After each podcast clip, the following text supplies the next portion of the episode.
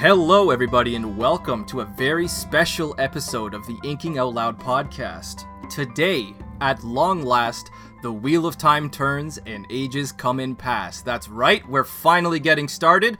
Welcome to episode 27, the first episode of our Wheel of Time read through. Beginning, of course, with the first half of The Eye of the World.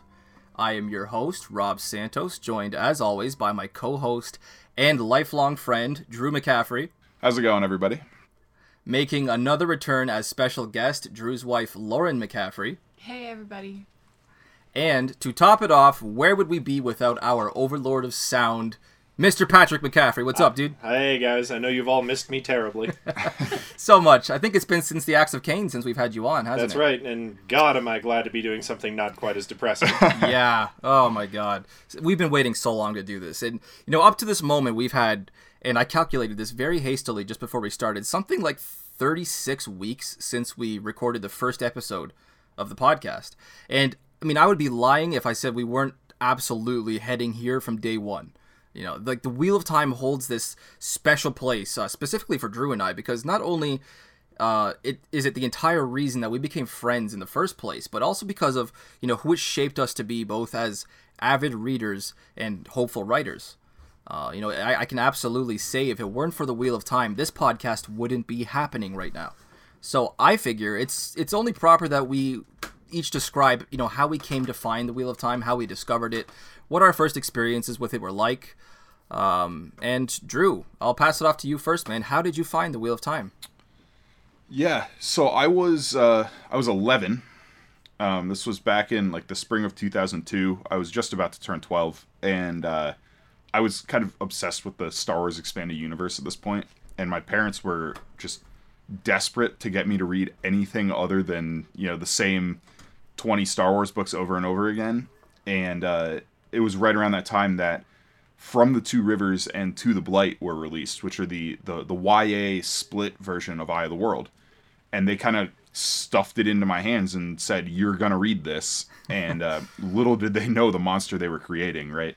You know, I uh, took me a little while to get into it, but once I hit Winter Night, you know, I I blazed through up to that point Winter's Heart, which was all that was published, and uh, and I never looked back. I mean, I've I the Wheel of Time has like in so many ways dominated my life. Um, you know, I've read these books upwards of 30, 35 times. Uh, you know, I'm very active in in a lot of forums online. You know, I was on Wotmania and Read and Find Out and Dragonmount, and now I'm a you know a moderator for the the big Wheel of Time Facebook group with like whatever seventeen or eighteen thousand members in it now, and you know, Yeah, I, it's a big group. I go to I go to JordanCon every year. I'm a panelist at JordanCon. You know, like this the Wheel of Time as a series has shaped my life in so many ways. You know, like I'm I'm a beta reader for Brandon Sanderson, and I wouldn't be that if I hadn't gotten into the Wheel of Time. I write for Tor.com now, and I wouldn't be doing that if I hadn't discovered the Wheel of Time. You know, I'm I've written three novels, working on a fourth. I wouldn't have done that if I hadn't read the Wheel of Time. It's it's crazy how much this series has shaped my life. So I am thrilled to finally be getting back into this. And this is the other thing. You know, I've read these books dozens of times, but I haven't touched this series since 2015. You know, it's been it's been going on four four and a half years since I read The Eye of the World, and That long, eh? and uh, and and that was that 2015 read. I only got up through uh, book four before uh, writing my own book kind of took over my life, and so most of the Wheel of Time I haven't touched since 2013, since After a Memory of Light came out when I did a, a reread. So yeah, like I, this is this is uh, making me giddy here. This I know. I've been I've been every day coming up to this point just thinking about it like, ah, this is kind of the entire reason we started this podcast so we could discuss something of this caliber. It's it's ah, I'm so excited that we're actually here. Pat, what about you, dude?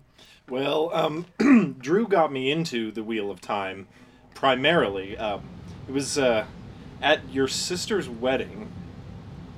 We were off hanging out, you know, most of the time because we were about the only people in that age group, and you were on fire about how awesome the Wheel of Time is. and you ended up telling me a lot of stuff that I thought just sounded really, really cool. Fortunately, I forgot most of it by the time I crossed it in the books. Right, Um, right, yeah. so I got started on the Eye of the World, and it it kind of I wasn't a big reader at the time, so it kind of took me a while to really g- get going at a good pace. Right. But I love the series, and as, as far as fuel for the imagination goes, there's few series that are better because the world building is just so nice. Um, oh, it's so good. you can experience the books and then you know on your own initiative think about all of these things that could happen in this universe all of the things you could do with it you know the the wheel of time shows coming out and that's just one example yeah. You know, I, I have to express some surprise that I was the one who introduced it because I know your your father, my Hmm. uncle, and as well as a couple of your siblings read the Wheel of Time before I did. that's true and I'd, I'd heard of it already but it was only when you were um, explaining like some of the things and how uh, how awesome it was Yeah. that I that you know it just caught my imagination Yeah. One could argue that it was when you saw somebody so close to your own age and someone you were so similar to glowing about it that you thought, okay, this could be something that I could really dive into and lose myself in. well and the, it was the details really Yeah? you know the description of some events that previous to that point I'd not conceived of anything like that in in a book. And you know, at this point, you know that we're that we're all well versed fantasy readers. It seems kind of uh, cliche a lot of the things in in the Wheel of Time, but at the time it was Ah, yeah. quite quite the opposite experience. Yeah. I have whole points about this that I want to get to later. And throughout the, the entirety of our Wheel of Time uh, podcast. What are you guys drinking there? What is ma- giving you this face? Oh, we'll get to that. I'm in sorry, the final behind the scenes here in, in the uh, in the uh, the webcam, I'm looking at these three. They're just kind of passing off this kind of mysterious, dark-looking liquid that's making them all look like they just It was pure the joy worst on thing. my Yeah, face, it- Rob. it- pure we'll, joy. we'll get to that, That in the was final joy? draft. awesome. Okay. Um, so, uh, Lauren, do I even need to ask how you discovered the Wheel of Time? surprise, surprise! It was Drew. just as I figured. When we when we started dating, he gave me Mistborn for my birthday. And then after Okay, I okay. finished Mistborn, I think is when you started pushing me to read The Wheel of Time. Took me a while. Yeah, when when I was sure you you would enjoy it, that's when, and when I was sure we were in this thing for the long haul, because you know, Yeah, the Wheel of Yeah. Time is not a casual relationship kind of It's- yeah. series. No, no, No, totally not. it's not something to start lightly. It is a it is a commitment in and of itself. You know, the Wheel of Time is just. Uh, it's the Wheel of Time. There's really nothing else you can compare it to nowadays, is there? Yeah, yeah. No. And now now I'm on my fifth reread. I think we're on five. yeah, you've pretty regularly Yeah. just recycled as soon as you finish a, you know, a, a run through it. You you turn around pretty quickly and start listening again Well, or start I reading don't again. have time. I know the It feeling. takes so long to get through them all. yeah, but that's the joy of starting out where we are starting out. Like some people complain that the series is too long, but for me as someone who loves it, it's just more to love. Yeah. You know, and you imagine this journey that you know, you know the steps of the journey, but you're excited to revisit them once again. Mhm. And Oh, yeah. and you know I each time you read this series, it it takes on a slightly different uh, aspect in your imagination. At least it does for me. Yeah. Uh, so yeah. Rob, uh, what about you? Well, you know, Drew. Oh, well, I, you definitely know. You know, my I'm gonna tell everybody now. Mine and Drew's stories, you know, with our beginnings in the Wheel of Time, are very, very similar, and you'll see exactly what I'm talking about. Because check this out. You know, it was actually my mother who got me into the Wheel of Time when I was also 11 years old, and as a kid, you know, from first grade through seventh grade, I was reading one thing and one thing only. That was Harry Potter, and you know, I was the kid waiting in full Harry Potter cosplay at the midnight release for every book. You know, at the one bookshop that we had in my hometown. I read those books over and over and over and over again to the point where it was probably unhealthy. And my mom, who was, of course, a big Harry Potter fan at the time, having gotten me into it in the first place, and to this day, she's still a huge reader. At some point, she also decided, okay, something's got to give. Enough is enough. And one day when I was 10, she brought home these oddly large rectangular like paperback versions of these books called From the Two Rivers, Part 1 of The Eye of the World, The Beginning of the Wheel of Time. And I remember thinking to myself, well, that's a stupid name. Like, like, who would name their book something that long and that confusing? And I just put it back down, and I left it there. And I'm ashamed to say it for like eight or nine months before picking it back up when I was 11. And this was my first. I mean, I finally got into it. I started it kind of nervously. This was my first taste of epic fantasy. You know, at this point in my in my young life, I hadn't even heard of Tolkien. You know, I started into that first book really nervously. Uh, but of course, you know, I was hooked immediately. I, I was 11. This was the coolest damn thing I had ever read. You know, and it wasn't until a year later in my school library of all places that I stumbled across what was the largest book I had ever seen in my 12 years of life at that point, The Great Hunt. And something about that name was was a little familiar. I didn't I didn't quite place it. I didn't know what it was. So I read the back of the book and I saw the name Rand al'Thor, and I realized in that moment just what I was holding. You know, I had thought of all the other books listed in the in the the Eye of the World as just novels by the same author. I didn't realize that they were actually all part of a connected series. And I remember my reaction just everything kind of sinking in, everything I'd been missing, and I was like, "Oh my god, I am so checking this out." It, the story goes on. I had no idea. You know, um, so then you know, next Christmas came. I opened the Dragon Reborn, I opened The Shadow Rising under the Christmas tree, and it remains to this day one of the most excited reactions I've ever had over a gift, like ever. Like I demanded to take a picture that morning holding those two books. And um, you know, somewhere in this house, somewhere buried so deep I hope no one ever finds it, is a picture of of 12-year-old me holding The Dragon Reborn and The Shadow Rising, you know? So, and that's pretty much how I, I discovered the Wheel of Time. The rest of the series went by book by book, like all in the space of a single year in my ninth grade year.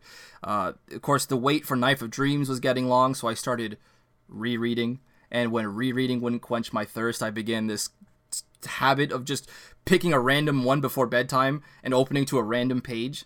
And it, like over the course of a single week, I would be reading portions of the Dragon Reborn, and then I would be skipping to the end of Lord of Chaos, and then I would be starting Winter's Heart, and I would skip again to like the end of, of the Great Hunt, and I was just kind of all over the place. And it was it was madness for a long time. Um, but then Facebook came about. I joined the Wheel of Time Facebook page, and I started interacting in the forums when I was like 17, 18 years old. And one day, I found a picture shared in that group of two cosplayers. One was a figure in black, a certain figure from the Wheel of Time that may or may not be a spoiler to say uh, the name of, but he was locked. I think it was blade to blade against this other dude who was in all white, cosplaying uh, Elend Venture from Mistborn. I think it was. And I commented, and I, I don't remember what the comment was, but the rest is, of course, as they say, history, because that dude in white was none other than Mr. Drew McCaffrey here. And you know who the dude So- in black was? No, who's the dude in black? The guy sitting right next to me. What? Yeah. What? Pat, that was you? Yeah. What? Yeah, that was a Oh my Halloween God. party. What? Yeah, no, I di- uh, no, You just no blew kidding. my, my goddamn mind. Holy crap. I can't believe you didn't know that. no, I holy shit. I'm just finding that out now. Isn't that amazing? Holy crap. That is incredible. I mean, so yeah, that's I mean that's basically how I started the Wheel of Time. You know, and as Drew and I became good friends, we, we we started to shoot theories at each other back and forth. You know, we were rereading like you know, in time for the Gathering Storm, Towers of Midnight, uh, the last book, A Memory of Light, and we started really discussing Brandon Sanderson's Cosmere. We discovered that we both liked the exact same bands, the same video games, and then one day last year, one of us went, "Hey, we should start a podcast." And that's basically how we arrived here today. Yeah. So, yeah, that's it. That's mine. You know, it's it's fitting that we take this trip down memory lane as we I can't start believe that was you, that dude. Is so infused with nostalgia and happy memories for all of us. Well, and memory and myth and legend as themes as well. Yeah. I thought you were going to start quoting there. I could. As we as we go through the series, I expect that we'll be telling uh, stories that are germane to the particular books as they as they happened in our lives.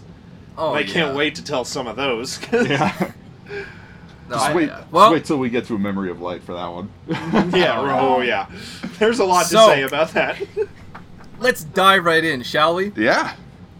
So uh, Where do we begin? With, I do want to say uh, for everybody who, you know who's listening in, we will be covering from the two rivers today. We we will be covering up through the the chapter called Wolf Brother, um, and we will be discussing the Ravens prologue that Robert Jordan wrote for the YA release of uh, From the Two Rivers and To the Blight. So, uh, do we want to start with Ravens then? Because I was that's, just gonna say Ravens is a perfect thing to start with. Then we could just knock that out of the way, sure. Drew, start us off, dude. Ravens. Well, before you do that, could I ask a question? Sure. Yeah, in dude. that in that version, is the Dragonmount prologue replaced? Or It is- Nope, it's still there. after. Okay. Okay. So it this is actually one of the things I love about what Robert Jordan did with the Ravens prologue. It was uh you know targeted for YA readers, right? So he makes it from the point of view of 9-year-old Egwene and he he explains the world and the history of the world a bit more succinctly in it by having Tam al'Thor Oh, tell yeah. the story of the War of Power.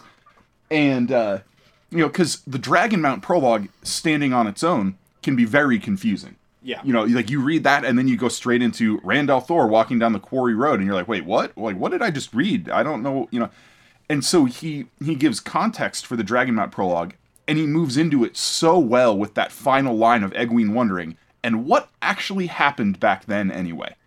And that's how Ravens ends, and then it goes straight into Dragonmount and you find out what actually happened back then it was a it was a really deft you know little little bit of writing on Jordan's part. Um, but beyond that, uh, i staying in the writing theme, the Ravens prologue is a subtle but uh, if you're paying attention, expertly done um, example of what kind of narrator uh, Robert Jordan's going to be using, and that is the unreliable narrator. You know, this is nine year old Egwene, and the impression, you know, if you don't read closely, if you just, you know, read through it and, and take the broad strokes of it, it's that, you know, she's the best water carrier ever. She's to work hard. She's, you know, she's ambitious. And then at the end, you find out she only had to be a water carrier for one more year, and then she got promoted. And you're like, oh, wow, she was the best water carrier ever. And that's the message you take away from it. But when you actually pay attention to the details, she does nothing but slack off in this. Yeah. Like she's she's constantly saying, "I'm working hard. I'm working so much harder than these other people." But while she's saying that, she's standing around and eavesdropping, you know, like or you know, or uh, making fun of her sister, embarrassing her sister in front of her friends, or you know, going and you know, trying to find Rand and, and all this stuff, and and thinking uncharitable things about everybody around her. Which Typical Egwene, in yeah, other words. get used to that Yeah. uh, Um, yeah. uh, but but yeah, it's a it's a, a great example of the unreliable narrator where if if you if you just kind of read through the surface and don't you know really dig into what you're uh, reading on the page here, you can come away with a a very different opinion of the character than uh, you might otherwise. So Yeah. Yeah, no, like I started like as Drew did, um, I started with the the young adult release from the Two Rivers. You know, I've never really known the Wheel of Time without this prologue. And Yeah. I can only imagine like how surreal it would have been to read for those who actually started with Dragonmount in the first place. Um, but I, I do admit that I can't I can't really fully appreciate it because I started with each of these characters right here in Ravens. Um, and I, I- I can't really say everything I want to and everything I had originally written down about this prologue without spoiling the future of the Wheel of Time. Um, but I, I- do want to say that we can even see, as Drew said, even at age nine, like Egwene was the kind of like eh, who exactly Egwene was. Like she was the kind of person to ostensibly throw herself into something. You know, as as you said, Drew, she was going to be the best water carrier ever. Uh, something, a couple things I found about uh, Jordan though, specifically as an author in, in this prologue though, there was a, there were a few points at which he was uh, not quite so subtle with Egwene's personality, and I have an example here. There was a, a point at which she said, um, you know, she wished she could have cut her hair at her shoulders or even shorter like the boys. She would not need to have long hair for years yet after all. Why did you have to keep doing something just because it had always been done that way and obviously not to get into precisely why, but for those who have read further ahead in the series, we see how Egwene, though much younger, is still absolutely 100% Egwene in this prologue. So yeah, You know, for a long time we uh, had uh, this running. It wasn't really a. It was half a gag and half a legit theory that Egwene was a dark friend. wait. Uh, When it was was this? mostly a gag. Yeah, it sounds like. I, But- well, I mean, But depends it's on. one of those things. You start viewing it from that perspective, like and her? her whole character takes on new dimensions.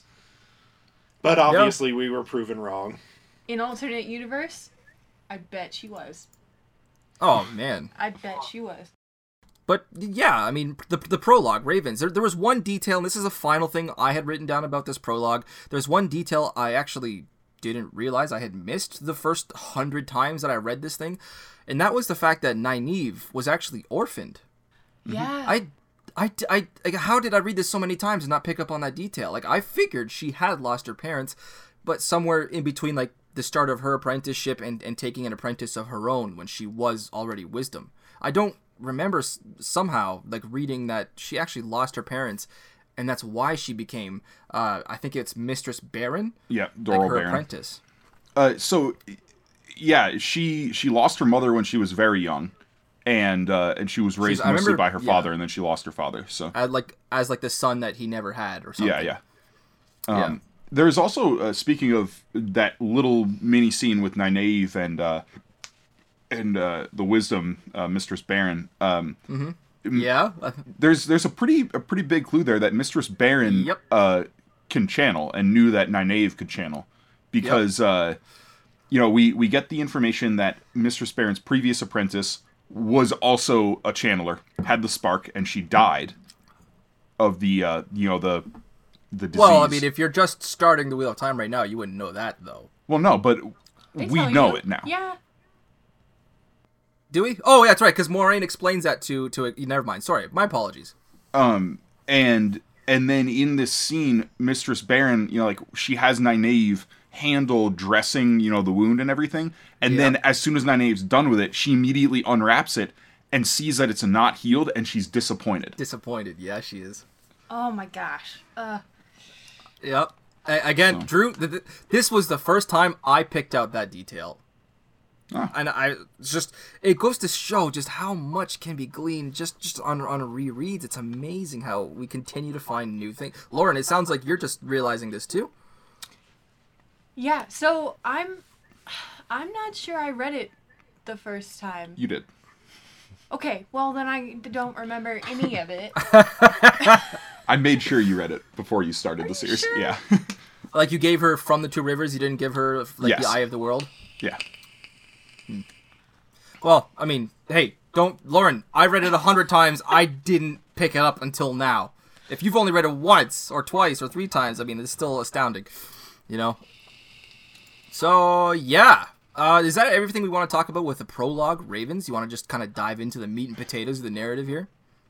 sure Yeah. All right. Uh, so okay, so let, let's okay. We might as well cover a little bit about Dragonmount because I uh, listening to it is still it's kind of kind of cool going back, having future context, knowing that you're reading the Age of Legends. I like I just I can't get over how cool of it and, and surreal of an experience that is. I mean, it's still there's still a lot of mystery. There's still a, a lot of things being being covered. Um, but it's just so many great lines to begin, just enough to make you curious. You know, Jordan brings you in right away with this kind of dark, chaotic atmosphere. We have the earth rumbled in member, and, and Jesus Christ, I can't speak in memory, groaned as if to deny what happened. We have the dead lay everywhere, the stones that had flowed and sought almost alive. This this sense of mystery and madness of the entire world upended, and then in the center of that, directly personifying that madness, is the man Lews Therin. And his personality such a contrast to his surroundings. Like i thought it was brilliant. I thought it was brilliantly done. What about you guys? I, I like the prologue still, despite the a little bit of what the man in black says is is a little cheesy and repetitive at times. Um, that could maybe have used some pruning, but um, and you know at first read, a lot of the language and the descriptions just confused the hell out of me. I had no idea what he meant by like the stones had flown, you know, Oh, almost yeah. as if they were alive. You know that you know, but rereading with with what I know now, it makes a lot more sense. Yeah, but but the atmosphere was good as well. Um, yeah, you know, the uh, you know Elan Morin, the betrayer of hope, as we see in the prologue there, uh, he is a little mustache twirlingly evil. Yeah. Um, Yeah, Sure, sure. uh, but I also think that kind of sets the tone, and he uses that as a as a kind of a hint, you know, going forward uh, for what kind of character the betrayer of hope, Elan Morin, is. Um, Yeah, I mean, I will say after watching that one episode, you know, Winter Dragon, Uh, where they do Dragonmount, I like Beautiful. the way that they illustrate his madness. Like, th- yes, there are problems with that one episode, but I like they have these little dolls on the floor everywhere, I liked that touch and as it's well. and it's a mess, and he's just a, like that's that's what he's seeing, and he he like. I, doesn't he like pick up one of the dolls or something or like touches it and he's I don't like remember. walking No, I- around Yeah. like absolutely forgot this even existed until you brought it up. Yeah, I'm sorry to that that it's in your mind again. You know, and I, I'll be a little contrary here, but I actually kind of liked it in a weird way when it first came out, and it Same. wasn't until like I heard everybody else's gripes about it, and I started to look at it in a different in a different light.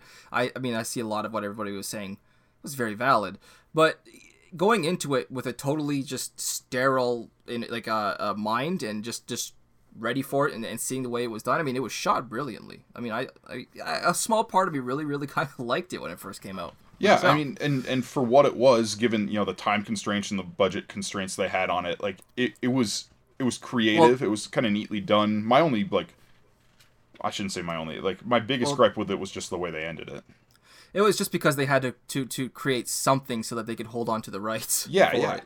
Yeah. You know, know. like it, yeah. For those who don't know, like every seven years, a studio has to, you know, create something and release something for the for public consumption with what they are licensing, or it kind of just the, the, the rights expire, from what I understand, and you know, it's it's no good. They kind of lose their their investment. So I mean, that's why we had so many really crappy Spider-Man reboots for a long time because Sony was holding onto the rights for uh, Spider-Man for a long time. But let- let- that's, that's totally aside the point. Let's get back into sorry the uh, yeah the eye of Um, the world here. But yeah, I, I also want to point out in uh, in the prologue here, we we see a couple of things with you know the magic used, right? We Hmm. um Yes. uh we see traveling, but we see a specific kind of traveling. yep Um and Yeah. uh, it's um, it's traveling with the true Confused power and me. not the one power. You know. Uh, Oh, was that what it was? Yeah, because it's not with a gateway. It's like the shimmer. Yeah, because I was so Yeah. confused about how there was no opening in the air. Yeah. Um, Okay. And then and then another kind of a big um, uh, misconception I see in a lot of the. Would fandom. that not be a spoiler though for somebody going forward? Okay, so I don't think we should have to worry about spoilers with the Wheel of Time episodes unless we have new readers as guests on these episodes. Okay. We should have Yeah, talked only- about this beforehand, but like everybody listening to these episodes will have already read the books. This this was yeah this is something that I, I had I had made a note to talk to you about and I actually forgot to mention this during our, Yeah. our housekeeping portion. Same. Should we should we just retcon what I said earlier and actually Yeah, we'll we'll just chop that up. Yeah. Sweet. Okay. Yeah. Oh man, this feels so good that I get to spoil whatever the hell I want to spoil oh, unless yeah. somebody's on Yeah, so hasn't. like we will just you know we will have a couple episodes with like our friends John and Peter on who are like in the middle of their first read. So for those, those are- episodes, we'll those are going to be tough at that point not to spoil it. Yeah, but, but- okay, I see what's yeah. going on. Okay. um yeah. So we you know the, the we see the shimmer uh, with with uh, Elan Morin with the Shamael you know uh, coming in, and that's the true power traveling, not not gateways with the one power. Um, and then, as I was saying, the, the misconception that a lot of people have is with uh, Lews Therin, he does not balefire himself. Even though the description sounds kind of, you know, like Sounds the like liquefied, you know, it sounds like it. What he did was just he overdrew the power. Yeah, if he had balefired himself, he would have removed him from the pattern. He wouldn't have been able to repa- to balefire himself and then paradox. Well, yeah, yeah, it work. would have brought up the balefire paradox. And it, it is more than just uh, overdrawing. He uh, he does something with the power. It's Well, Yeah, he does something fire. creates Yeah. he creates the mountain. Yeah. Yeah. Yeah, I But- mean, Whereas you know someone else other who's overdrawing would just probably burn themselves out Exactly. or explode maybe, We've but had not other in such a dramatic fashion. well i mean we see it at the end of the series too Yeah. with Yeah. Egwene. Yeah. With Egwene. Yeah. So, We see, yeah, we see what it looks like. But we got she a few also ex- does choice examples it. of what it looks like and the results of somebody drawing too much of the one powder and so, uh, powder power, and something happens there, something different. And I was really taken aback by how how cool that scene was. I mean, the the, the description of the stone turning to vapor at its touch, the fact that anybody who glimpsed this bolt even for a second would have been blinded permanently. I was just like wow, this is cool. Like 11 year old Rob was just like goosebumps everywhere reading this. Ah, it was so good. Yeah. One thing first time Pat Reader didn't realize is that the geographical changes caused by Oh, Lews Therin's channeling made the island of Tar Valon in the shape of well, you know what's you know what it's in the shape of. I didn't know Yeah. that for the longest Within time. within the realm of decency, I can't just come out and say it, but Jeez. It was really Yeah. interesting and you know, the mountain could maybe symbolize Yeah, yeah. Oh goodness. the male version of that if you were if that's a stretch that's much more of a stretch than the obvious like No, on purpose it's- Tar Valon It's not a stretch. It was purposefully done. There's so much that has to do with the one power, and there's so much with like gender dynamics in this series. Like, so I was just on a panel at JordanCon this year where we talked about this and like, and uh, um, like gender dynamics in the Wheel of Time, and, and a big part of it is the use of the one power and a lot of the symbolism there, and like how, um, like men and women, uh, uh, like accessing the one power is like is straight up a metaphor for sex. It's like Yes. men men have to like reach out and take it, and women open up and surrender to it, and like, and it's you know there there's you know and I don't know. It, we don't need to go into on. that now, but uh, but I very much think the whole Dragonmount Tarvalon, like you know that that symbolism was uh, not only anticipated by Robert Jordan but purposeful. mm-hmm. Yeah, There's it's something no way that Harriet like missed that either.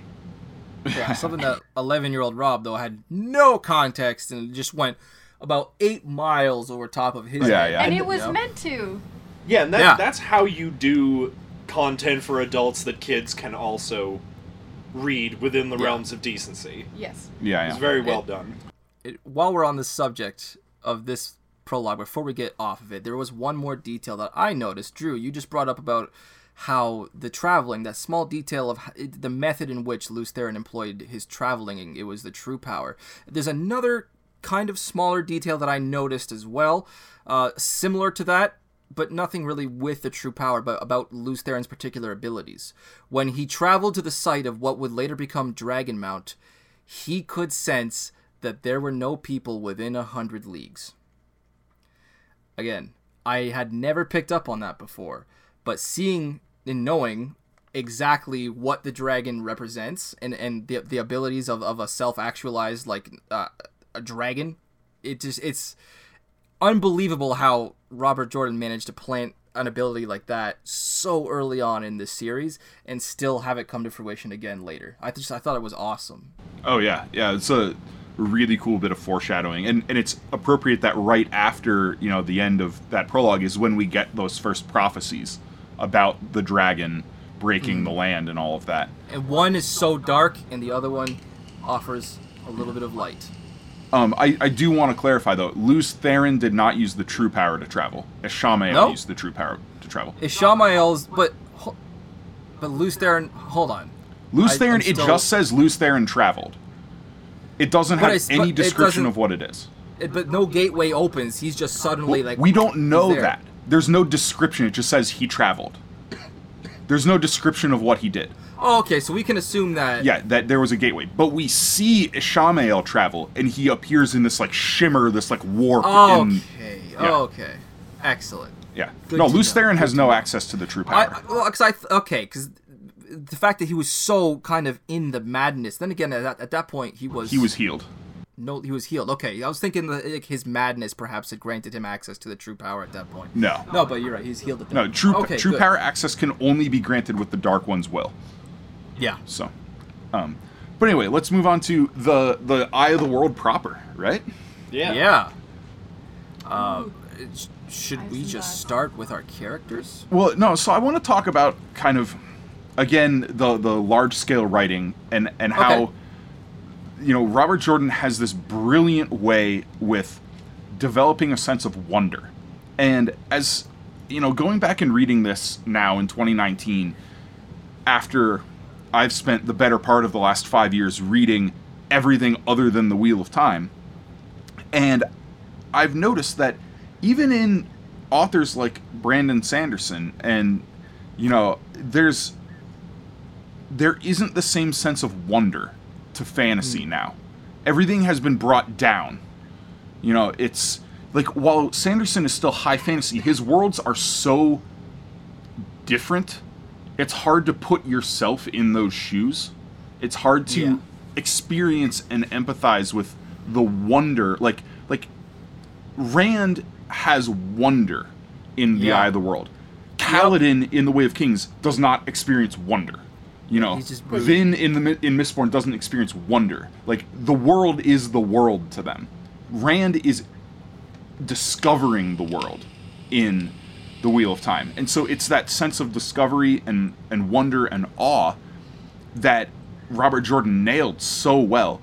And part of it is setting the tone with that opening sequence. You know, the Wheel of Time turns and ages come and pass. It gives it this mythic, larger than life kind of feel. And that's lacking in like pretty much all modern fantasy. Like it's people just don't write those books anymore. in in a way that I don't think is coincidental at all. The only other book that I can think of off the top of my head that does provide that is The Lord of the Rings. Yep. Yeah. Because Yeah. again, it's you have this fish out of water scenario with Frodo and the hobbits, um, and the more wiser, experienced members of their company. And this is also a good moment to point out that just so much of the Eye of the World is is the Lord of the Rings. Yeah. Well, not so much, but a, It's- a, a, I mean, a uh, solid Robert portion. Jordan a notable specifically portion. wrote the beginning of Eye of the World to be an homage to the Lord of the Rings, to give familiar ground for readers to tread Right. and gain his trust before throwing them off the deep end with the second half of the Eye of the World and the rest of the series. So let me just let me just break down a few examples for you. You Oh, have sure, Padan, sure, go ahead. Fain, and Gollum. You have Lan Yep. and Aragorn. You have the Ogier and the Ents. You have Oh, the- the whole ways and the concept minds of like, Moria. the journey. You know, your our our heroes from Rand, and you know. well, that's by no means Hobbits. unique to Lord of the Rings. No, that's that's no. you know Joseph Campbell, Hero's Journey. but Like it is that's- there on purpose. Yeah, it is yeah. still there on purpose. Um, you know, Lan, uh, uh, Moiraine and Gandalf fulfill a lot of the same role, Mhm. um, although they're less directly similar than like your Aragorn and Lan, the uncrowned king who's been exiled from his home, uh, and you know has sworn, you know, vengeance and what what have you. Yeah. And you have this ultimate prophecy, the Black Mountain, the place where all Yeah. things end. You know, like yeah, The Dark There, there are a lot of of, of parallels. Myrddraal sure. and Nazgul. yeah. uh, you know the list the list goes on and i'm i'm not saying that i think it's a bad thing mark you um, but as astute readers we have to point out that it is there Hmm. and it does serve a legit purpose and uh, Yeah. And and I Jordan- and I also want to point out like that there's a difference between inspiration and homage and plagiarism, which is like Yes. an issue that, for instance, Terry Goodkind has, where Uh huh. you know he he straight ripped things off of the Wheel of Time and not Oh, like classic fantasy ever. tropes like you know the wise mentor and you know the exiled king and things like that and and building the hero's journey. He has all Blatant of those names. things as well Blatant names. but but he has other things like he has the Stone of Tears. he has a thing yeah he, he has a thing called the Rada Han that is a domination a band. yes. collar and chain that women who can use magic use to control other magic users Wow. and he like and he's got you, You know the the sisters blood of the, the, fold, light who are who- the children of the light. yeah. He's got the sisters of the light who are an all-female magic user organization who refuse to uh, admit that there are evil magic users in their ranks until it's proven they exist and then everybody's like oh yeah no the sisters of the dark are there. Like you know they're there there are things that you know there are broad strokes inspirations that are common across the fantasy genre and then there are crazy rip-offs. detail But rip-offs remember, like according to Goodkind, oh yeah and then he the kind of claims he's never read robert jordan these, he doesn't read these fantasy at coincidences, all it's then like you're oh, probably not old enough to be reading his books in the first place. oh yeah that was also the most like he's such an ass Oh, I wanted to fucking slap the shit. Out. Sorry, let's, Oh, let's let's not but- make this too negative. I, this, I love this episode. this is the eye of the to, world. Back to the eye of the world. Back to the eye of the world. Oh no. Um, I just spilled my beer. Um, It's okay. We're getting animated. It's good. This is good Um, podcast content. yeah, I was. I, I, my inner Italian was coming out, and I was gesticulating with my beer in my hand. Um, but you know, going back to this sense of wonder and and the way he slowly expands the world for us, it's it's a way for an author to build a crazy, you know, in-depth fantasy world without overwhelming the reader. You know, like he throws a, around a lot of names, you know, a lot of capital letter words in the Dragonmount prologue. And he throws around a lot more in the early chapters of The Eye of the World. But he does it in a way that, you know, his characters also don't understand them.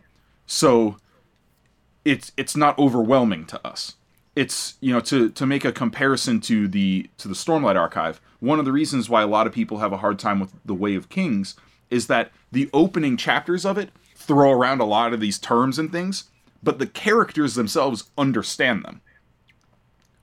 But we don't. Hmm. So we Leaves have to like kind of work a lot out. harder to put it together, you know. And and he gives some explanation for things, but it's not the same as the character discovering with us, which Robert Jordan does in The Eye of the World. Yeah.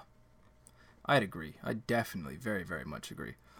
And even and despite that, a lot of the names in the Dragonmount prologue aren't even relevant Yeah. for a while. So so uh, You humbled me at the gates of Paaran Disen. And I was like, what? What's going Right, on? and even we about- like don't fully understand the significance of those of those like couple sentences you know you, you summon the nine rods of dominion it's like Oh yeah. we're we're still like what, the hell are those are No, they you know what those are. are those Oh, oath rods knows. are no, they they... are not oath rods. The No, no, nine they're- rods of Dominion are the nine. Oh, you actually don't know the region, main regions of the Age of Legends. ah The Yeah. they're they're way more They're than so. The figureheads. oath rods are called binders. Remember? yeah, yeah. And they're like we see an oath rod with the number 111 on it, so there's obviously way more than nine of them. No, the, the nine rods of Dominion were were the nine regional governors of the Age of Legends. They're figureheads, rulers in their own right. And So- there was also the 17 generals of Dawn's Gate, weren't there? It was, or was that listed in this prologue yet? it wasn't No, that's not in the prologue. oh, sh- yeah. Okay. But Ah, it's okay. We don't care about spoilers. um, So, yeah. Uh, anything else stylistically you want to discuss about Jordan and the way he approached the story before we start talking about our characters on an individual level? Um, just one minor point that a lot of people say that Sweet. in order to make successful adaptations to any sort of film with these books, they'd have to cut out a lot due to the length. I think that's kind of nonsense because when you actually examine a lot of the writing, yes, the books are long, but they're long due to lengthy descriptions. And Yeah. the thing about any visual media is that There's a lot of description is an instantaneous realization on the part of the viewer. So you've instantly, from that fact alone, cut out at 25% at least of any given Wheel of Time book. Yeah. So that's just something, you know, that we can bear in mind as we wait in hopeful anticipation. Yeah, no, I never thought it would translate very well to like the big screen, but as, as a as a as a series, uh, absolutely, I can see it working. Mm-hmm. And his even the descriptions of the power when it's being wielded. Like a non-channeler would see nothing. Mm-hmm. But mm-hmm. that's that is child's play to adapt to the screen. If you know what you're doing. I mean, it's expensive, but still. Yes, it is expensive, but Requires a lot. Of Yeah of that's also with like After Effects. again going back to the way that robert jordan eases the reader into the world by having none of the immediate characters channelers you know like we see Moiraine doing these crazy things but we don't see under the hood so to speak yeah. and we slowly discover especially more so in in the great hunt um but you know we we slowly discover how the power works and so first off we get to see these spectacles we see the fun stuff we see the the booms and the explosions and you know and and Moiraine ostensibly growing you know 50 feet tall even though she's actually just walking through the gate um Hold on, now, now, did she walk through the gate? Because Yeah, that's she something walks that through the always confused the shit out of me. Because I She was like, looks it She said uses the she mirror of specifically mists. said she stepped over the wall. Yeah, it, with the illusion. Yeah, she uses the mirror of mist to make herself look 50 feet tall. Yeah, yeah, yeah. And then she just walks forward, and the mirror of mist version of her also walks forward, but it's so Yeah. big that it just looks like she steps over the wall. Because you note, the moment she steps over the wall, suddenly she's yeah. just standing outside the gate normally, and then the gate clanks shut behind her. Yeah, so surely that would take her like dozens of steps to get from inside the gate outside the gate, but the the giant one only takes one big step. Yeah, because it's an illusion. But shouldn't it mirror? You just said it mirrors her exact movements, though. No, it doesn't mirror her exact movements. Oh, movements. okay. It just Okay. mimics what she's doing. Hmm. in a non-specific uh, kind of way. Yeah, Now, it's- one one imagines that she's very adept at this weave, given what we come to learn about it later. Yeah, and, also and true. typical Aes Sedai. Well, it is easier for women to do the mirror of mist. Yeah, it? well, it's it's a it weave of water, water and and air. air. Yeah. yeah. Mm-hmm. and so- those are Moiraine's And she strong packs an spots, of course. aren't they? Yes, they Yeah. are. Yeah. Um, but yeah, that like so there there are a lot of things that like, I see people complaining about online where they're like, "Oh, Robert Jordan didn't like fully have his magic system worked out yet in Eye of the World," and that is true to an extent.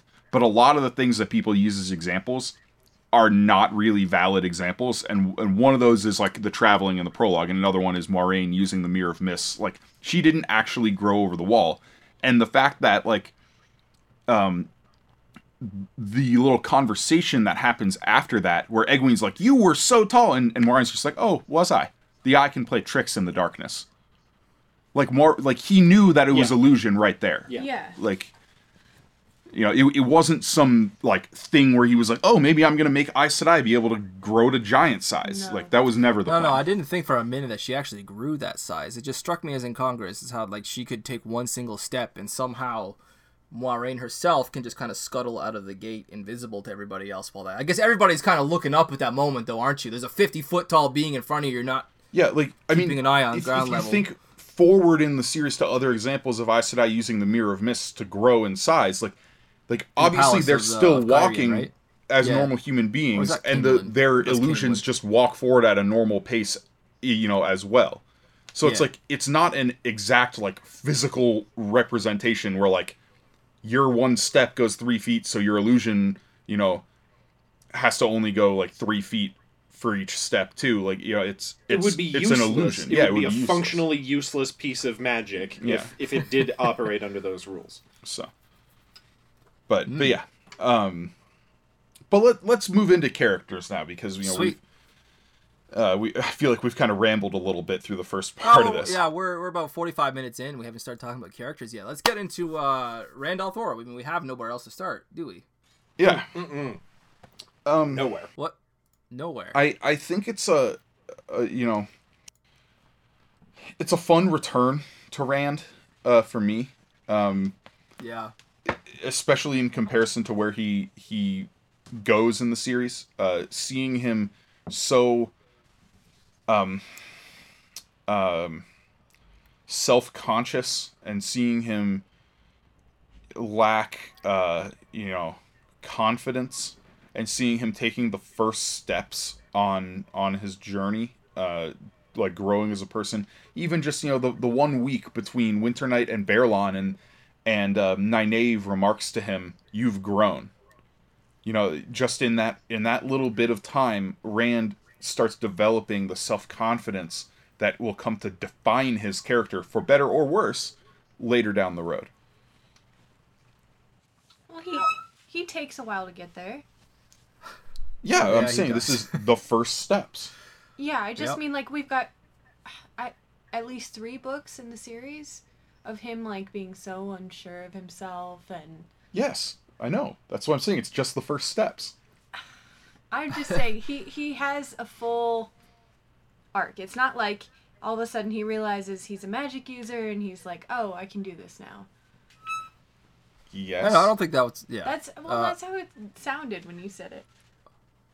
no But it- you know, it's it's hard to imagine Rand al'Thor this young. You know, like I'm I'm 27 now, and it, it's it, it is surreal to realize that like right now I'm almost a decade older than Rand is here, and I'm fairly certain I'm the youngest one on this podcast today. Yes. Mm-hmm. Yeah. Uh, like. Or actually, ever have we ever even like even had a guest younger than I am? I don't think we have at this point. Yes, Meg. oh meg is Meg's younger, younger than I am? yeah meg's younger Ah, okay. Well, then I'm not the youngest. There you go. Boom. Eat it, Meg. Uh, but, you know, when I was reading these books during my early teen years, I was like, you know, this guy is me. It's, it's, it's, not that he and I had a lot in common, but it's it's something about how he read and, and Rand al'Thor's like his thought processes. It was it, it kind of mixed very similar uh, with my own, like the, the duties he had, helping his father with chores, meeting up with his friends, trying to find time with them. Eh, The manner in which he he kind of, he thinks about girls near his own age with this kind of you know sense of there's this mixture of wonder and discomfort blended together. You know, it, it- and this is very much a coming of age story. It, it only serves to make like the future of this series carry so much weight with those who are themselves a coming of age in their own right, and b just starting to discover real books. You know. Yeah, and and that goes back to what I was talking about earlier, where by having us discover the world along with Rand, it makes it easier for us to step into Rand's shoes. Even hmm. if we may Yes. not necessarily be the same personality as Rand or, or whatever, it's still easy to empathize with him because we are in in a literary sense taking the same steps he is.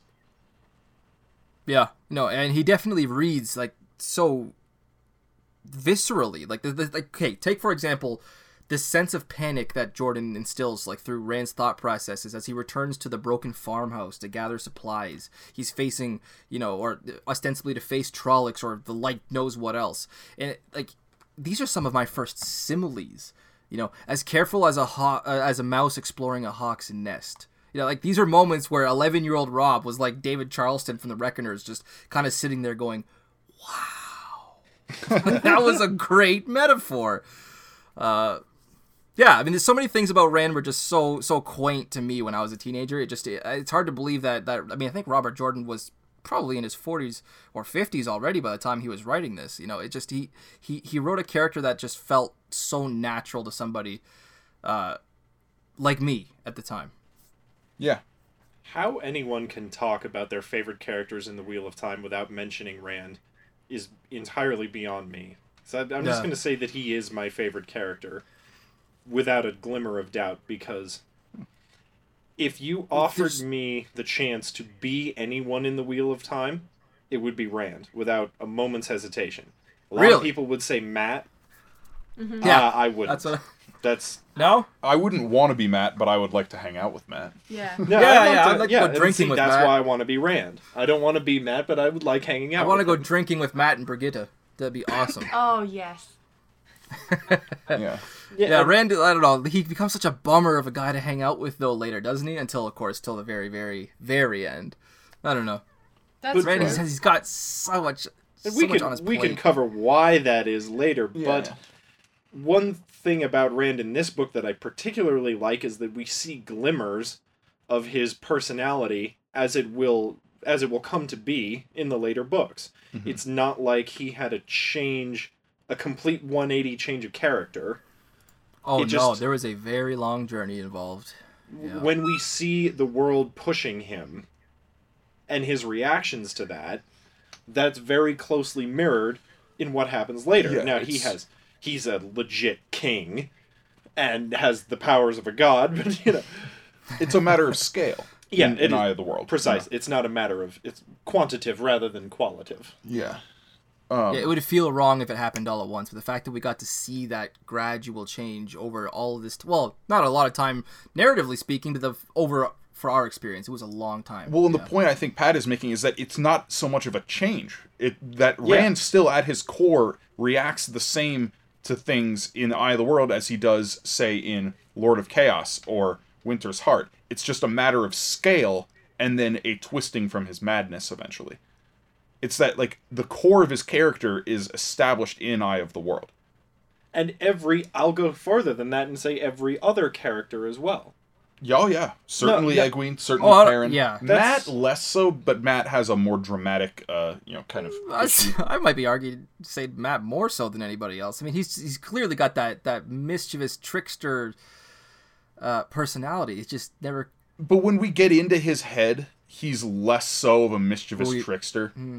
I suppose, but we don't get into his head in this volume at all. No, we don't. no And that's that's why I'm saying in this book, Mat doesn't as fully reflect his later self as Ah, like Perrin yeah. and and Ma- uh, Rand and Egwene do. Oh, okay. Yeah. Yeah. And he probably has the most profound change due to the stylistic differences between Sanderson and Jordan. Oh well, we'll we'll get Oh, into yeah. that way down the road. Oh yeah. but well, uh, well, Yes. let's will. talk about Mat right now. Let's. Uh, Yeah, I you mean, know- I well, I have Mat and Perrin kind of like intertwined in my notes here because they're both eh, eh, tertiary characters in this volume, and it's a bit surreal be- seeing as you know how how vital they become later and later in the series. Um, and I, I wrote down it's odd how I, regard Mat now because he used to be one of my favorite characters, despite the fact that he rarely acts more than half of his own age. Um, eh, looking back now, it, In Eye of the World. kind of Yes, yeah, in Eye of the World. And looking back now, he kind of just frustrates me now that I'm 27 and I'm just reading him. It's like, dude, at least act like you're 12 or 14. He's acting like a six year old in a lot of cases. Perrin, on the other hand, still reads like Perrin. yeah. You know, strong but gentle, slow of thought, definitely not lacking in it though. Like I, I Perrin still to me reads a lot more like Perrin than Mat does. Later, Mat.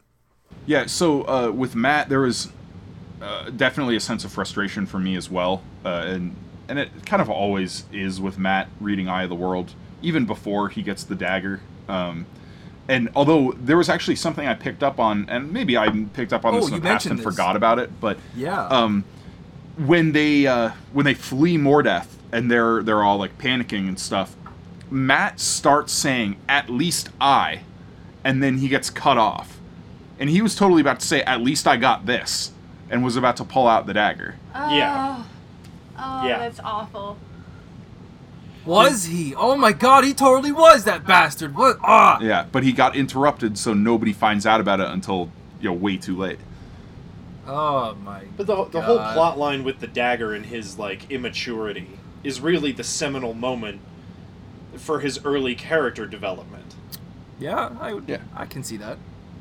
And it, it reminds me of a line that Egwene says later on, like maybe you won't play so many tricks on people now that one so nasty has been played on you. Uh, I might be paraphrasing that a little bit, but No, I remember the line. Yeah. that's that's very uh, accurate. Nynaeve. Hmm. right. Nynaeve. Let's talk about one of the ones I actually like. Oh, you So like glad Nynaeve? like. So yeah, uh, again, like you know, when I was younger, reading through this the first time, I didn't like Nynaeve at all. Yeah. you know up until a certain point in the series you know we'll get to later but uh but reading through this i i enjoy her greatly i Yeah. i agree with her on so many things you know Yeah, and it could be because we are her age now. yeah yeah and well and you, and you have more of an understanding like, you're not the little kid wanting to go on the adventure anymore you're an adult reading this now And, you're you just trying to stop recognize, the like- kids from being idiots. yeah Yeah. You recognize that Nynaeve is actually acting for the best, as far as she knows anyway. Yes. Um, Mhm. Yeah, it's not like she's the school mistress who's telling you not to have fun anymore. Yeah. Although that was my impression, like you said, That, for that's a how lot I of read her early as reading. a teenager. Yeah. Mhm. And a lot of my criticism of her at the time was unfounded. yeah Yeah. yeah, Um, and, yeah, and no. she is stubborn, but she's almost less stubborn in this one than I think she becomes later on. I, I agree. She's actually surprisingly malleable. Uh, the scenes with her and Baerlon, and then when she meets up with um, Moiraine and Lan, Yeah. like she she very quickly recognizes the reality of her situation and and adjusts her point of view in you know in accordance to that. Mhm. Where uh, you know like she's given opportunities to to dig her heels in and be like, no, I'm not going with you Yeah. and but she learns the new information. You know, in the case of you know Moiraine and Lan, that scene after Shadow Lord, she learns she can channel, and she's like, okay, well, I'm then going to use this to further my goals of protecting Well, the people I love. No, no, no, no. She says, I am going to use this to get back at you, Moiraine. yeah. And that's Yeah. Well, something that she struck says me as she's remarkably willing to use it to get back at Moiraine, but she goes with them because she still feels the need to protect. See, I felt like that was ostensibly the reason that she gave to Moiraine and Lan, but inside, internally, she feels more vindictive to me. She felt like she was doing this more so to get back at Moiraine for everything that she I don't thinks think that's her main done. drive, though. No, it's not her main At drive. all. Like, Well, no, yes, I, if it she's- comes to getting back at Moiraine versus save, protecting the others, I would never argue that she wouldn't choose protecting the others. but there's just so much internal dialogue with Nynaeve when she's just so vicious towards everything Moiraine, despite Moiraine's good intentions and n- eh, having no reason at this point to doubt Moiraine. Ooh, I Moiraine has disagree. Yes, she does. She has lots Yeah, of she reason to doubt Moiraine. No, M- Moiraine has done nothing but try and protect these 3 and mm-hmm. try to protect Emond's Field and everything that she does. But but that's only because we have that information. From Nynaeve's perspective, Nynaeve doesn't fully What do we understand have that everything. Nynaeve doesn't at this point? At this point. Yeah. So so to Nynaeve, she still like she doesn't fully believe that um that Moiraine is telling the truth. And she is lying. But that's my point. some Was what what reason does she have to believe that Moiraine is not telling the truth when everything up to this point has been Because done for her the whole life she's been hearing about Aes Sedai being tricksters and playing games. So have and, Rand, Mat, and Perrin, and they all trust uh, Moiraine. No, they don't. Well, No. I guess. Not hold on. Let me, let me let me let me back up a little bit there. They don't openly trust her, but they, they still put their lives in her hands. because they have no other option. Oh, they have plenty of other options. I guess they could just run away, couldn't they? Well, but they know they know that if they run away, they're gonna die. Yep. Right. Hmm. Like the pursuit of the shadow is so virulent. Yeah, and, effe- I sup- and, yeah, like, I- I could see effective that, just- actually. Well, in every aspect that doesn't involve Moiraine. Yeah. Like Uh, they they- they almost get made so many times when she's not there. Yeah. You know, like she, they view her as her their only real protection. And she enforces that too. hmm And like Rand and Mat have this argument a lot of the time, uh, you know, post him finding the dagger, um, where Mat is arguing for that, like to just say, "Screw Moiraine, let's go off and do our own thing," and Rand says, "Well, I don't think we'd make it very far Yeah. if we did that." And we'll get to that more, you And know, in the and second he's entirely half of the correct. World, But, yeah. but it's you know like in, in the first half, it's driven home with Rand with the Myrddraal in the Stag and Lion, and then again with the Trollocs outside of Shadar Logoth. That they're like, we're dead unless we have we stick with Moiraine and Lan. Yeah, I can see that. So it's it's a it's a fact of And necessity for them. You can't blame them for thinking that. But no, Nynaeve is certainly vindictive toward Moiraine, though. Yeah. That is not Oh, something. she is. Like, that is not something that really could be I- I understated. She Nynaeve never acts irrational. on it. I think terms it's of just makes her more realistic. Her Yeah. character, like, Yeah. it's it's just that little thought. Um, and it's well, it's Well, yeah. necessary for one other reason because we get to see in all of Nynaeve's points of view her building up her block. yes, The the foundations yeah, for her block are just they're laid out very clearly. Um, yeah.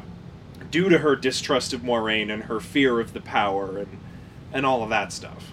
Yeah, And I think that it's very only when she's of the angry at condition to kind Moiraine. of pers- to Yeah. personify all of your problems in somebody. For Nynaeve, this is Moiraine, Right. of course. I mean, Moiraine is, is a very threatening figure uh, to Nynaeve in terms of like her authority with the the Emond's fielders.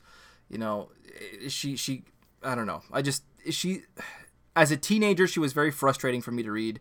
Now that I'm older and closer to her age, I have a lot more sympathy for a lot of things that she says.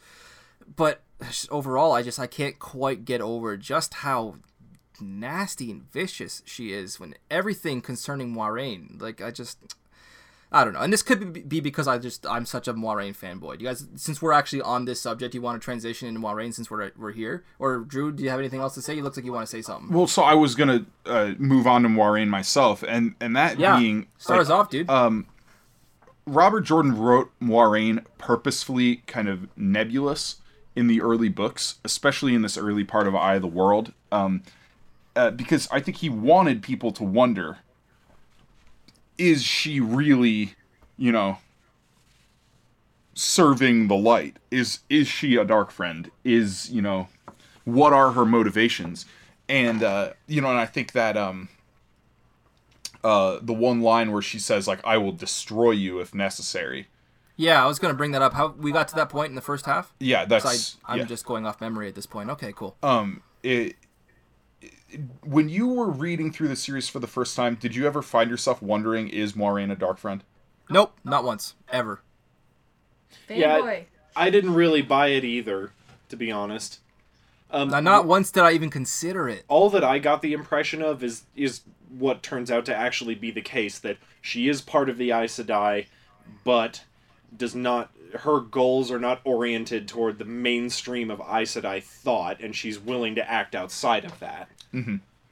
So so that was the same with me, but there were a couple of points where I I like I think Robert Jordan specifically planted seeds, and we'll get into that more in, in the Great Hunt and the and uh, the Dragon Reborn. But one of them was was in this book with her willingness to uh, destroy the boys. Um, you know, See, that's where I feel like she cemented the fact that she was not a dark friend. Because well, if so she, was a dark friend, she, she could have just says that done she nothing will and given them to the them Trollocs in to prevent them the from first getting into the Dark One's hands. Mm.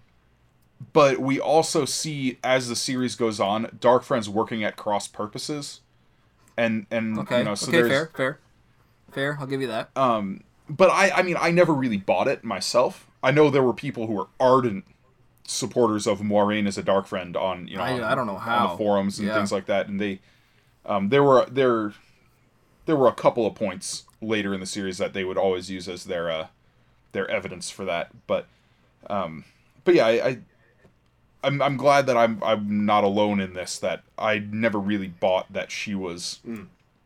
um, that she really had something, you know, Nefarious. in nefarious in mind. Yeah, But there that that brings uh, a, a quick aside about that line of her destroying them.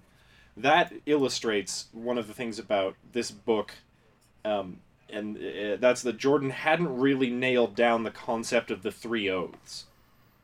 The three oaths, as stated, are never mentioned in the Eye of the World. All that's ever said is that I said I don't lie, but the truth in I said I tells you might not be the truth you Not think you it think is. you. Now that provides the good point. framework for one of the oaths, but it's not formally stated that this is something they do and it's binding. Really, we think- never got the, even the those words, the three oaths in this book, not once. No, I mean, not If you're looking for something Drew, I could search it in my e-reader and find it ten times faster, probably. No, I'm uh, I'm I got it here. I'm just I'm looking in the glossary. So you, you can tell That's he good has the point, though. concept of them down, but we, we okay, there's a few things that we know.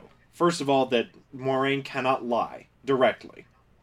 We also know Yeah. that she can't harm someone who isn't a dark friend or when she's not in danger, right? Now those two things cannot coexist in the sentence that Moiraine says, I will Yeah. destroy you. If she says she's willing to destroy the three Right. boys rather than the dark one, who, who them. she knows Yes. are not dark friends, or at least Yeah. has no reason to think that they are, and who wouldn't directly be endangering her if the shadow got them. Before No. I let the dark one have you, I will destroy you myself. Well, I exactly. think were the words. I didn't even read that part. I just know that off by heart. Something like that. Um, Damn, that's cold, chilling. No, it Badass, is. Um, it's just it's it's never anything that's really retconned either, in, in my understanding. It's just one of those details that the the that him laying out the three oaths later on kind of omitted, I guess you could say. And yeah.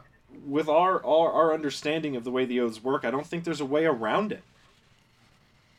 It's just Oh, I can't see. I can't see a way. Nope. it's just one of those things. What do you have to say, Drew? Hmm. I mean, there are plenty of ways that she could destroy them without breaking the oaths. Yeah. She doesn't I mean, have she to could use just- one power. She doesn't like.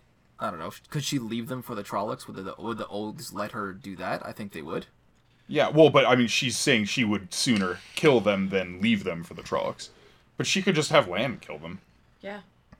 She right right, into. but And he specifically says that he would several times. He makes it makes it very clear that he is willing to do that. right, I don't know. Doesn't I- he?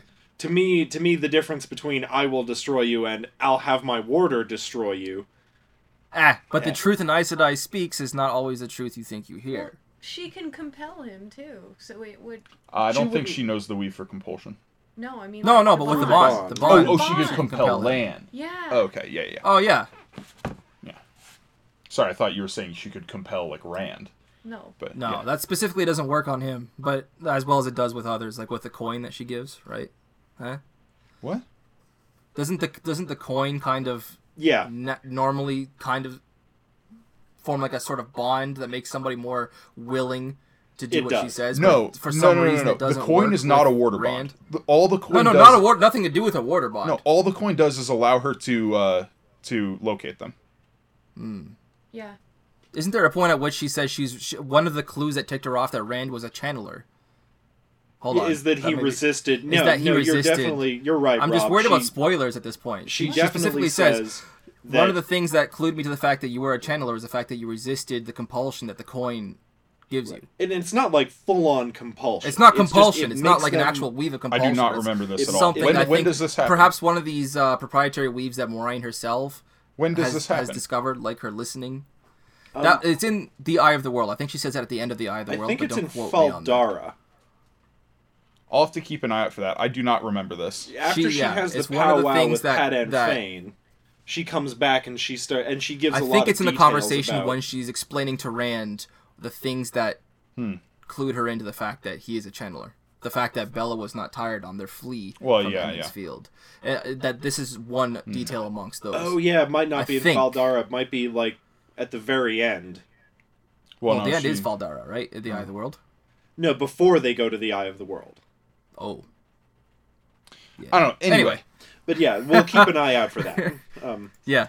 um, but no, Moiraine's solid and mysterious in this book. Moiraine, Lan awesome. equally so. so You know, go I ahead. want to talk about Min uh, because Oh, yeah. I have a I have kind of a complicated relationship with Min's character in this series, but in this book, in this read through, I enjoyed her a lot.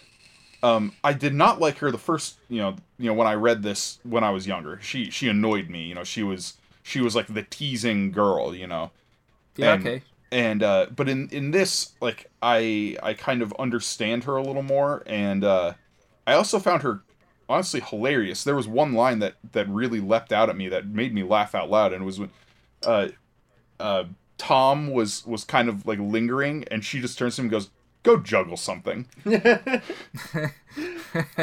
she's Yeah. like i'm trying to talk to rand go juggle something like Yeah. No, I, I agree. I I like her a lot more in this book, even as you know, as brief and as a mis- as an appearance as she makes, than later on. And as I Yeah. said to you before, the problem wi- is later on is that she's in love with Rand. yeah If she wasn't in love with Rand right away, I think she still could have been enjoyable. Yeah, I can see that. No, I, no. I don't think I don't have an issue with her like falling in love with him right away. Um, uh, my my issue with her later on is is due to other things, but um, but but her and like those other things are just not present in this book. So Yeah. she's she's a, a fine character. She's amusing and and she provides a good little bit of mystery. Mhm. You know, it's you know she's of course a vehicle for foreshadowing. We get some some fun. Yeah, yeah, uh, that's that's where in all my points concerning Min are focused uh, with foreshadowing. Yeah. Yeah. Um, Um, touching on the character of Ba'alzamon for a moment. okay. Um, Okay. there's a, a lot of moments in this series throughout all the books where I wonder why didn't the Forsaken just blank? You know, Kill there's a, there's almost an infinite number of things they could do, and knowing what we do about Ba'alzamon's capabilities later on, we have to wonder like, why didn't he just travel to where they were, snatch them up, take them to Shayol Ghul, and have them forcibly turned? Well, I don't think he knew where they were. He One didn't, could argue he that's didn't exactly know they were was specifically in the, the, uh, Stag and 'cause Lion. The, the, the just- Forsaken weren't weren't like he, Ba'alzamon was never really, it, like imprisoned with the rest of the Forsaken in the same way. I don't think. Uh, But he still, was imprisoned, He, he, but his he touch got on the world was still limited, wasn't it? so he was imprisoned, but he was only partially imprisoned. So every thousand years, he yeah, was so released that's why for we about had the, forty years the at a time. Trolloc Wars. We had Artur Hawkwing Yes, every like every correct. thousand years in between. Like he was he couldn't quite touch the world in the same way. Like he couldn't just manifest himself and then actually start. Well, but showing what up Pat's saying is like he is out. Yeah, he As is of Eye out the World. now. Yeah, And what Pat's saying is like, why didn't he just do this? Well, the answer is he didn't know exactly where they were. He found them in Yeah. in the world of dreams, but that doesn't give him an exact location. so you don't, And that's why he has all of his spies out trying to find them. Right. So your view of his his claim that it's really easy to locate Ta'veren is as skeptical as the rest of the Forsakens about that claim. Um, they do discuss it. I I don't uh so I don't think it's necessarily as skeptical, but I also don't think Rand and Mat and Perrin are as strongly Ta'veren at this point. They just became Ta'veren. Yeah. So, you know, they're not like like obviously later in the series when they're very powerfully Ta'veren, it is clear as day where they are. You know, like Rand shows up in a city and all this crazy stuff starts happening. Mm-hmm. Like that's not occurring in Eye of the World. You know, that's not their their like the strength of their pull on the pattern isn't as powerful, so it's not as easy to locate them. Okay, so they're specifically it's Winternight, right? Yeah. Is when they become Ooh. officially. I do we think have a I think the uh the the do we the have Team delineation? Jordan The Answer was Ravens are shortly them, aren't they, before in the Winternight. prologue? shortly before. what, was that, Rob? Wasn't weren't the Ravens already watching them in the prologue Well, years and yeah, years before? Well, that? they knew. Well, they knew that like the person who was the Dragon Reborn was there, but they're not Ta'veren from birth. They're only Ta'veren when the pattern needs to make them Ta'veren. And the word Ah, from it's true, Team because Jordan is it that it does they were eventually. they became Ta'veren shortly before Winternight. So Eh, It depends on how what you consider Ta'veren though, because at one point somebody asks Rand, I can't I can't remember exactly who it was, but what they they say something along the lines of, "Part of me thinks Manetheren had to fall just to give Rand al'Thor a place to be born." I mean, could you not argue that that is also Ta'veren at work? that's just the pattern of an age. I guess it's a well, yeah. Anyway, we were getting far beyond uh, Eye of the World Part One here, though. We're talking like almost meta level stuff. Um, here. well, well, uh, while we're on the subject of Manetheren, I just want to Yes. give a shout out to that amazing scene once again. that Oh, yeah. with Moiraine telling the story. Oh my god, so good. um and and uh i i have to go from there and and i don't have it with me but there is if you want an absolute laugh just google eye of the world reader's digest version and there's Oh. a uh there's a hilarious like condensed version of the we of the eye of the world and it's uh, you know chock full of humor and like you know twistings of things and the story that uh um Moiraine tells of Manetheren in that is very different. Uh, and and is like basically just used as a distraction for all the men where she starts telling a story about how like Eldrene and her chambermaid are lesbians and like and and like all the all the like two rivers men are like uh, uh I I need to leave like and, No, it is. What the hell? and then and then Yeah. later on there's a s- How is you know this when the she's first time uh, I'm hearing of this? when she's teaching Egwene about the Aes Sedai, like instead of teaching her about the One Power, she's like teaching her like super hardcore like third wave feminism and like giving her the Andrea Dworkin reader and like and and telling Egwene that the the One Power is good for all sorts of things like vibrating. Incidentally, you'll never need a man again after you master that one. oh my and then- god. and then later when she's talking to Nynaeve, uh, you know, she she's telling Nynaeve, like, you can channel, you can do all these things, you can blow things up or vibrate. And Lan just cuts her off and goes, Lay off it, would you, woman? I haven't had it in months. It's Wow, very worth this is nothing that I had any and- and clue read that existed beforehand. Good laugh. Wow. yeah, yeah. the- I know what I'm going to be doing when we're done with the podcast. Right. today. Uh, Yeah. yeah, one, of- one of the old, like, classic early 2000s WoT humor things that floats around. Yeah.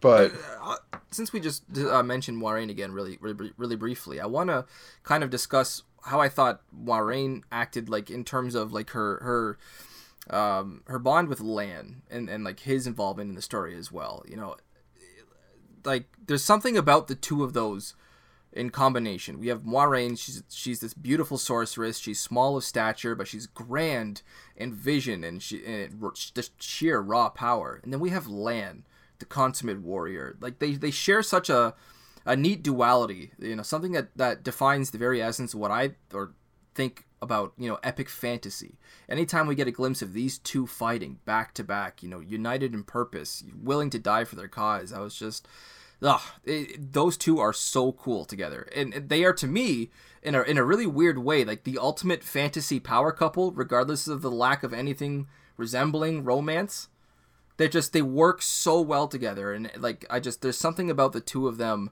united in their struggle against the shadow that i just i don't know like though like it just works so well for me. I love it when they're and we don't see a whole lot of them together in the series you know going forward. But right now i just i love the like the fact that we get both of them doing their thing so well together it just it, it it's awesome to me Well- well, to it's read. interesting you brought up, like, that duality, and you brought up Moiraine's stature and how she's, like, beautiful and she commands the room. The eye is drawn to her.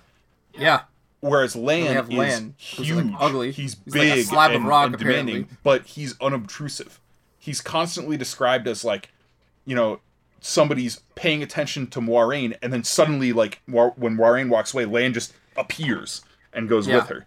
And and you know, and and in the Stag and Lion, where Lan settles into such a profound stillness, leaning against the door to the dining room, that unless you were paying attention, you wouldn't even notice him Yeah. and and how you so you have this this you know dichotomy of the the short woman who demands the eye and the huge dude who you don't even notice yeah.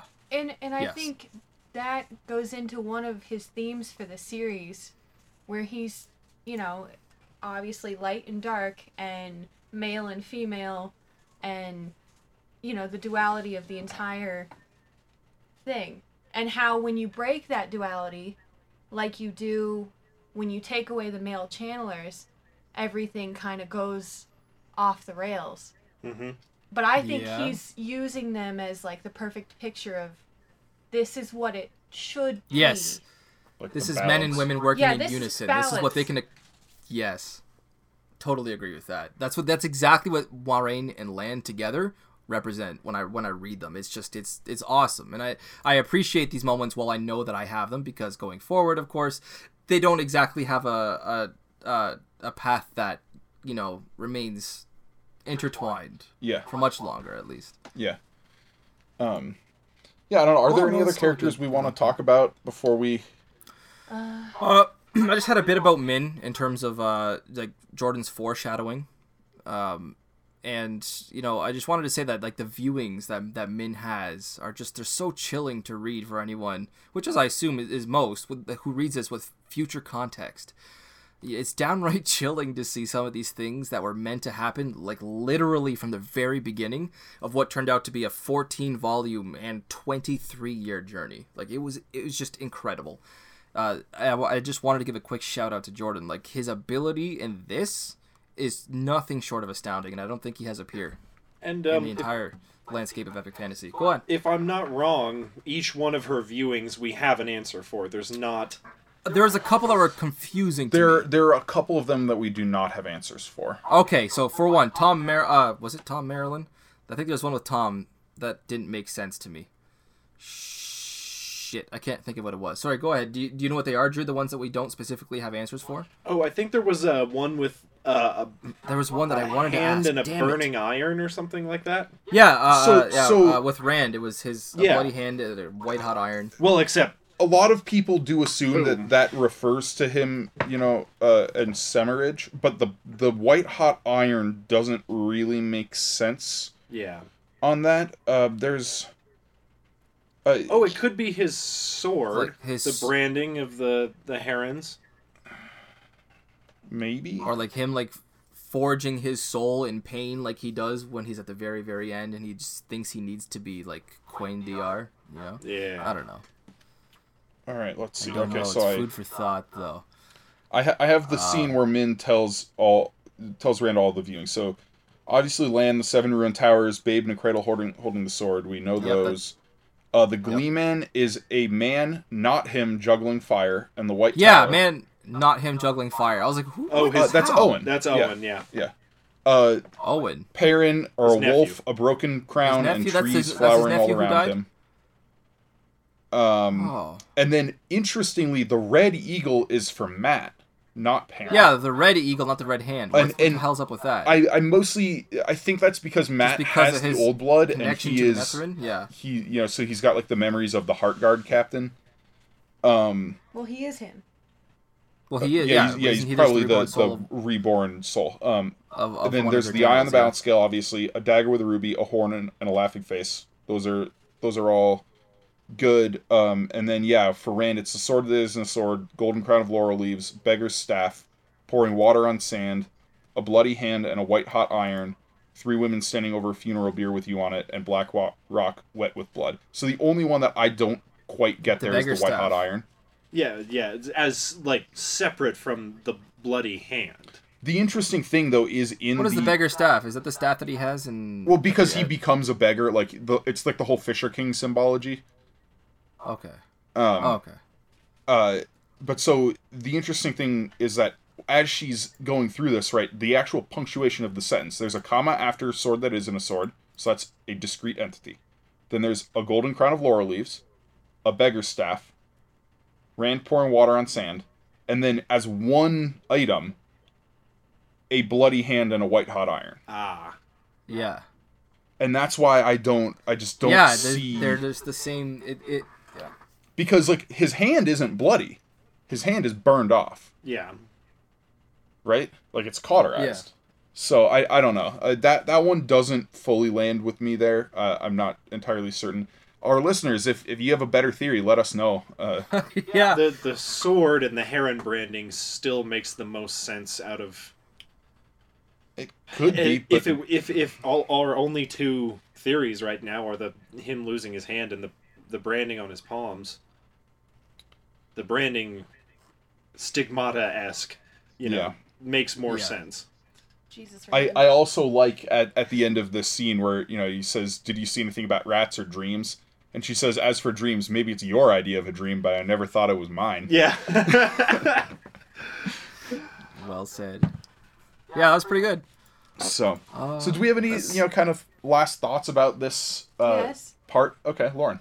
Okay. Uh, Narg.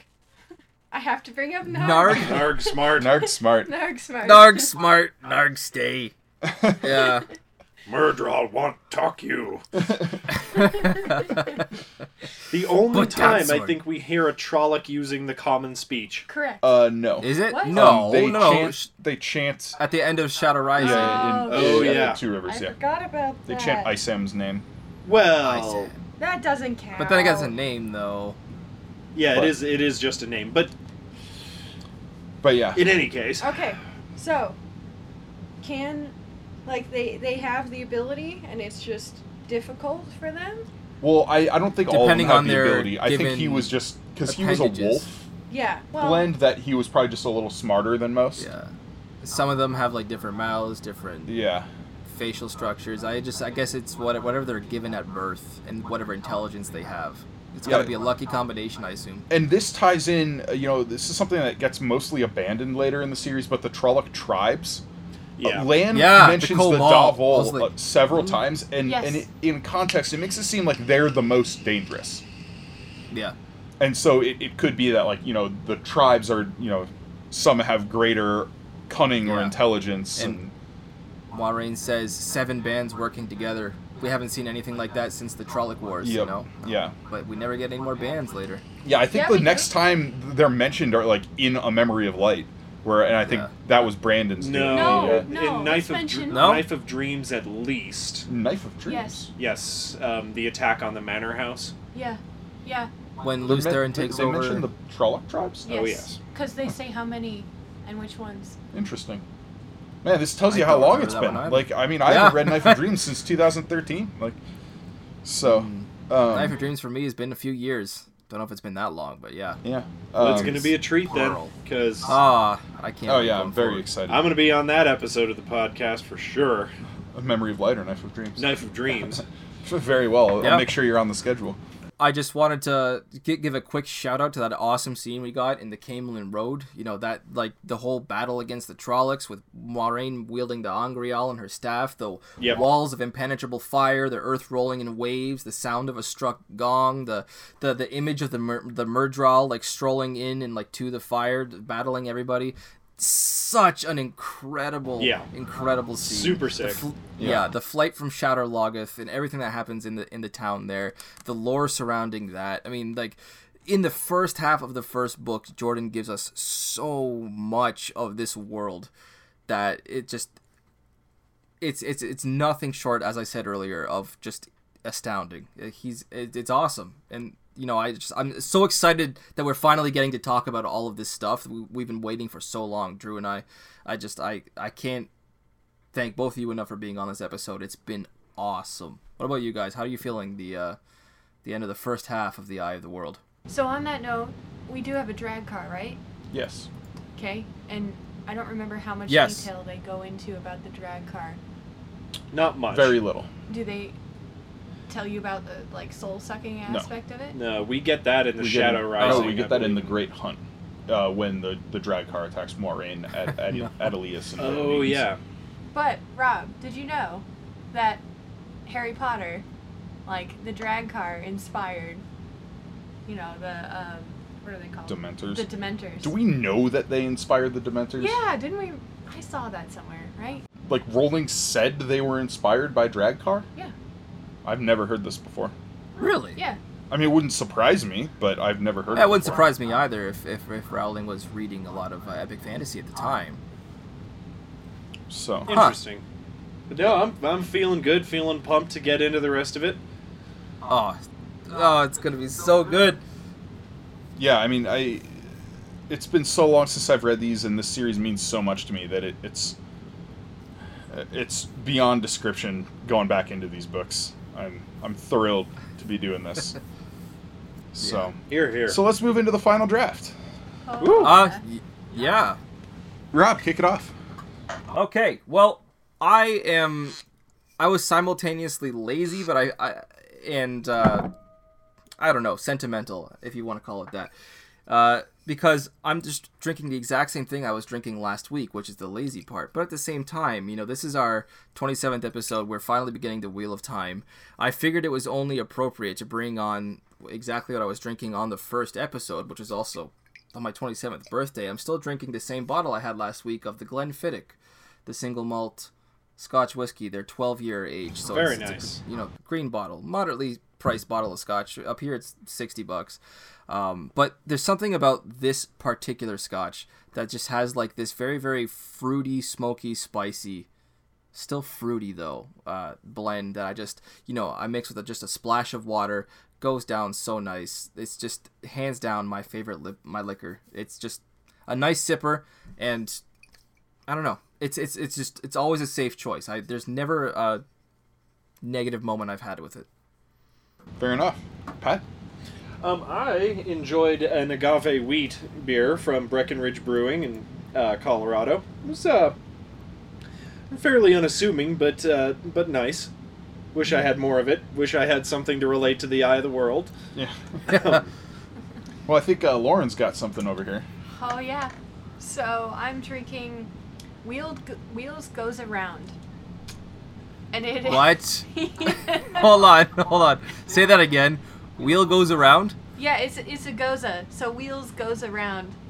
oh my god I had that's to. awesome It's a triple pun. Damn no, actually, that's it's a awesome. quadruple pun. Excuse me. I'll uh, let continue because it's so it's it's from Left Hand Brewing, which by the way, Rob, left hand you see it's a see it's a red I see. hand.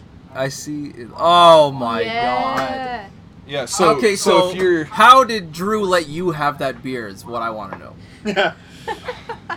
uh, so yeah, if you're in like the Wheel of Time Facebook group, you've probably seen Left Hand Brewing Company posted many times. Uh, their logo is a, a red hand on a white circle for you know obvious Wheel of Time Holy connection crap. reasons.